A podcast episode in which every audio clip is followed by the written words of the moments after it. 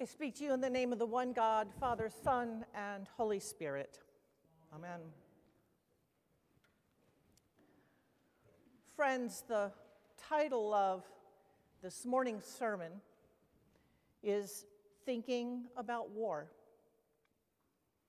You know, sometimes current events need to be part of the conversation on Sunday morning, and sometimes we need to talk about how, as Christians, we should think about those current events. Now, like most of you, for the last two and a half weeks or so, I found myself captivated by the news from the Ukrainian war. Each morning we wake up and we find ourselves asking the question did they manage to hang on for yet another day? But in all of the talk about how this war happened, the advisability of no fly zones, the potential for World War III, or what sort of weapons the Russians are actually using, I have heard little or nothing about how Christians should think about this war or any other war for that matter. Now, let me say this right here at the beginning.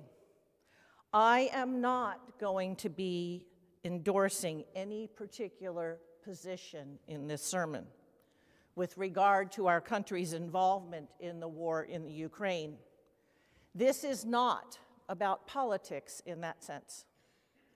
What I want to think with you about this morning is what Christians can do to approach thinking through these issues like they're actually Christians. If it calls your politics into question, that's incidental. I don't intend for this to take one position or another. But we do have to start. We must start from the fact that if we're here, we're here because we're Jesus followers. He is the one Lord, that, the one rather, that we call Lord, and the one who at our baptisms we promised will be the ruler and the standard for our lives no matter what. And because we are Jesus followers, we are called to be peacemakers. Jesus said, Blessed are the peacemakers, for they shall be called children of God. The question is, what does it mean to be a peacemaker? Does peacemaker mean being a pacifist? Some Christians think so. Since the very beginning, when Roman soldiers like the centurion at Jesus' crucifixion began to follow Jesus, Christians have struggled with the question of pacifism and whether or not Christians could serve in the military or engage in violence in any way at all. Those who have eh, held this position seem to have a lot of support in Scripture. The sixth commandment, they say, says, Thou shalt not kill. And Jesus instructs us to turn the other cheek and to forgive our enemy, to pray for our enemies and to forgive those who offend us 70 times 7. He tells Peter to put down his sword in the Garden of Gethsemane because those who live by the sword will die by the sword. And when he was persecuted and whipped and nailed to a cross, Jesus did not call down legions of angels to destroy those who tormented him. Instead, he went meekly to his own murder without resisting. And for that reason, there are Christians, and always have been, who believe that Christians may only be pacifists. Following the Lord's example, they say, we must not only be nonviolent, we must never consider violence. Christians should never serve in the military, nor should they ever meet a violent act with violence. The vast majority of Christian theologians throughout history, however, have disagreed with this notion that Christians must be pacifists. They answered the scriptural citations this way. First, as we read this morning in the Decalogue, the sixth commandment prohibits murder, the vengeful, unjust, and personal killing of another human being. If you read the laws of the Torah and the way that Scripture talks about murder and the death of war, it's very clear that it does not regard them as the same thing. And of course, we have to remember that as Christians, we should always, always offer forgiveness rather than assume an insult and seek revenge. We should always seek a nonviolent solution to a problem and to try and talk it through and settle it without the sword. But that's not the same as being a pacifist. There are problems with the pacifist position that must be recognized. Scripture requires, it's not optional, that we protect the widow, the orphan, and the oppressed, that we love mercy and seek justice. We are our brother's keepers. What are we to do if our talking fails and our neighbor is oppressed or even murdered? Are we to stand by and watch for the sake of our pacifism? What if the violence is being done to our family or to the person that we love most in the world? What if the other side, whatever it is, does not share our Christian values about the value of human lives and it's determined to exert its will and to crush all opposition. Do we stand still and watch?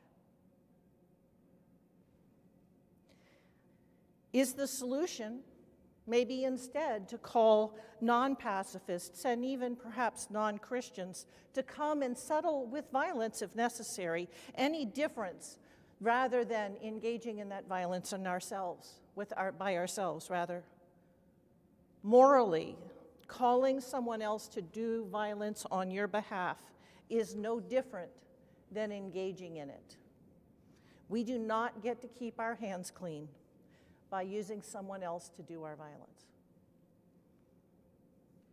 And it is too simple for a Christian to say, I'm a pacifist.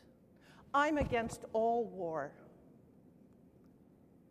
Does that mean no matter how unjust the violence may be, no matter what sort of genocide is being practiced on a nation or a group of people, no matter whether a people are being reduced to poverty and slavery, we should never intervene to stop it with force? If that's the case, who then is our neighbor? Do our concerns about justice and mercy and human flourishing have no weight? Are they little more than our thoughts and prayers are with you, but we have no intention of getting involved? Is that the sort of position, the position of a true peacemaker, or simply the position of someone who is being self protective? It strikes me, you know, more than occasionally that it is passing odd that any follower of Jesus would say that there is nothing in this world worth laying down your life. From the very beginning, Christians have tackled this problem and they've tried to reason very carefully about pacifism and about the violence of war. The earliest Christians lived in a world that's actually not so very different from our own.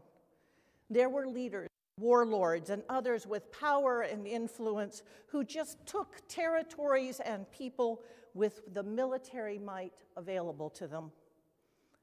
Justification for such a conquest was very rarely honest, and it did little to compensate for the I want it, so I'll conquer it reality. War was a reality in their world, just as war is a reality in ours. So the great Christian teachers set out to develop guidelines for when and how war could be considered just. This sort of thinking, even asking that question, must war be just, is uniquely Christian, by the way. That's where that question first started. And it has become so prevalent that in the West, it is so much a way of the way, or so much a part of the way that we train our military that they think that it came from them. But this came from the church. The basis of the Christian notion of just war is that it has to be ethical before, during, and after the conflict. So here are the principles for just war. And forgive me, I'm going to throw a little Latin at you, but you'll probably catch on. The first one is justus ad bellum, justice before the war. And it has several components. First of all, all peaceful means to avoid conflict must have been tried. Second, violence must be the lesser of the alternative evils. Third, war must be engaged in to right a wrong, not to gain territory or material. There must be a reasonable chance of success. Fifth, war must be declared by the sovereign or political authority, not by an individual. And sixth, the clearest justification for war is self defense or the defense of others. That's before the war starts. Justus in bellum means that justice in war means certain activities are, are prohibited. And it has so influenced the way we think that all of these activities are prohibited in the Geneva Conventions. First, there must be no targeting of civilians, including the use of weapons that are indiscriminate. Second, those who are wounded, who have surrendered, or who are non combatants must not be attacked or tortured. Third, weapons of mass destruction are prohibited. And fourth, every effort must be made to moderate collateral damage and damage to the resources around people. That's in the middle of the conflict. Then there's just, justus post bellum, after the war. And justice after war is essential for reconciliation and for restoration. Did one side surrender? Have the parties negotiated terms? Are they committed not to retaliate? Are the terms proportional to the harm that was done? The political authority must uphold and accept the end of hostilities. And lastly, political resolutions, environmental remediation, war crimes trials, and reparations may be necessary for justice to be done. All of those things have become part of the way that we think or at least some of us think, through what it means to engage in war. Have we been perfect? No. Everybody here who knows a little bit of history, at least one example where our country or some other country that says it adheres to these has been at fault. But that doesn't mean we don't continue to try and it doesn't mean we can wash our hands of careful consideration. In a Christian way of thinking about just war, a nation has an obligation, an obligation to protect its citizens from an aggressor. And likewise, the community of nations has an obligation to uh, defend those who are attacked unjustly. We have an obligation to help and protect our neighbors. And there is sadly, occasionally, a time when the use of force may be the only way to stop greater destruction and loss of life. And in those situations, the moral choice is to give assistance. Likewise, Christians have an obligation to oppose an enemy that denies the dignity of every human being and to fight for the equitable coexistence and relationships between people. It is not enough to stand by when ethnicity or religion become the rationale for one side to initiate a war. The value of human lives in Christian eyes does not depend upon the strategic value of the place where one happens to be born, one's ethnicity, or one's religion. In a Christian way of thinking about war, we're also reminded that no government can send its citizens to fight and die just because.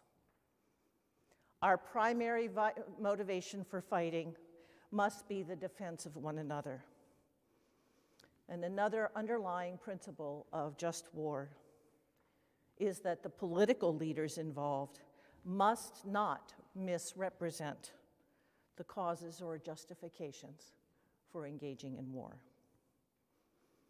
Christian thinking about war requires honesty. It requires careful delibera- deliberation. It requires a commitment to justice. And above all, it requires courage. It requires that we occasionally make decisions that are hard and not necessarily the ones that are popular or the ones that we want to make. We are called to be peacemakers. But sometimes the only way to have peace is to step into conflict. And that may require that you do more than change the meme on your Facebook page or the colors on your social media. Because peacemakers means so much more than avoiding conflict. A society without conflict is not necessarily peaceful, it's often a tyranny that crushes its people. A society is only peaceful if it meets these criteria. There is a rule of law that is equitably applied to everyone. The people enjoy the rights inalienable to human beings. There is equality of opportunity. And there is a commitment in the society to settle disputes and to maintain social harmony. That is a peaceful society. And these are things that Christians should work for every single day, not only just here in our country, but around the world. It is our responsibility. But there are still going to be times when peace, to bring peace, we will need to step into conflict rather than away from it. When we must protect others rather than stand to the side and watch. Now, for us right now, the war in Ukraine is a distant spectacle. We can watch it on TV, but it's hard for us to feel it and to feel like we are actually at risk. Let us pray God each and every day that it is brought to a conclusion without embroiling all of the world. But should the occasion arise, where we must step into conflict in order to bring peace. May we have the courage for at least a little while to put aside the questions asked by politics about strategic importance.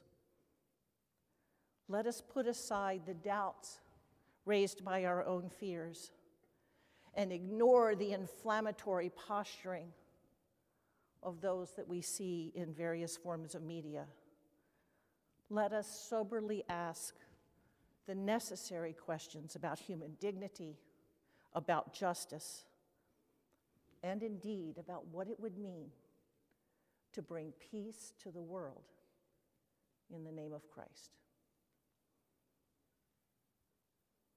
Amen.